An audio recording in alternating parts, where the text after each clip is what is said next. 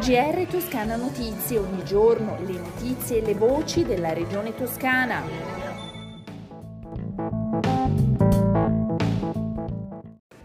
Giovedì 30 settembre 2021, benvenuti al giornale radio di Toscana Notizie. Un nuovo ponte una nuova viabilità tra Caprai e Limite Montelupo Fiorentino. Domani, 1 ottobre, il presidente della regione Eugenio Gianni presenta i lavori e il cronoprogramma. Con lui ci saranno l'assessore alle infrastrutture Stefano Baccelli, il sindaco della città metropolitana di Firenze Dario Nardella e i sindaci dei comuni interessati all'opera. L'andamento della pandemia in Toscana sono 323 in più rispetto a ieri nuovi casi di coronavirus, calano ancora una volta i ricoverati, sono complessivamente 271, 21 in meno rispetto a ieri, di cui 33 in terapia intensiva, in questo caso 3 in meno. Oggi purtroppo si registrano 7 nuovi decessi. La nostra capacità di cogliere i rapporti tra le migrazioni, le politiche di integrazione e le potenzialità di sviluppo locale farà la differenza nella definizione delle nostre politiche di cooperazione internazionale.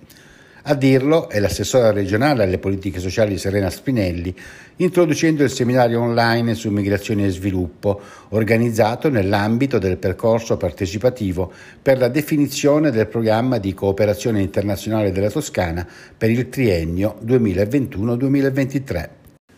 Un sopralluogo per fare il punto sui lavori di consolidamento delle gallerie del tratto autostradale della 1, compreso fra Firenze Scandicci e Firenze Sud, è stato fatto nella mattinata di oggi, giovedì 30 settembre, dai tecnici di autostrade e delle due società impegnate nei lavori, alla presenza del presidente della regione Eugenio Giani e del sindaco della città metropolitana Dario Nardella e dell'amministratore delegato di autostrade Roberto Tomasi. Il cantiere con gli interventi e per la mitigazione del rischio idraulico dell'abitato di Faella in provincia di Arezzo va avanti il primo ottobre ci sarà un sopralluogo dell'assessore all'ambiente e difesa del suolo Ammoniamonni sul sito di Rantigioni per vedere insieme all'amministrazione comunale di Castelfranco Pian di Scò l'ultima parte dei lavori finalizzati a molti interventi di sicurezza idraulica, tra cui anche una cassa di espansione. Buona la performance dell'export eh, toscano nel periodo della pandemia. A certificarlo è uno studio di EI e della Lewis Business School, da quale emerge che la Toscana, tra le varie regioni italiane, è quella che ha i valori complessivi migliori. Dall'analisi, oltre al risultato particolarmente brillante nel settore farmaceutico, emerge anche che la Toscana ha retto meglio nel dato generale all'impatto dell'emergenza sanitaria, con un calo del 6,2% inferiore a quello registrato in altre regioni italiane.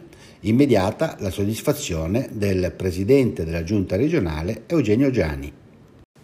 Vediamo ora che tempo farà in Toscana in questo fine settimana. Fino a domani, venerdì, il sole prevalente, temperature superiori alla norma.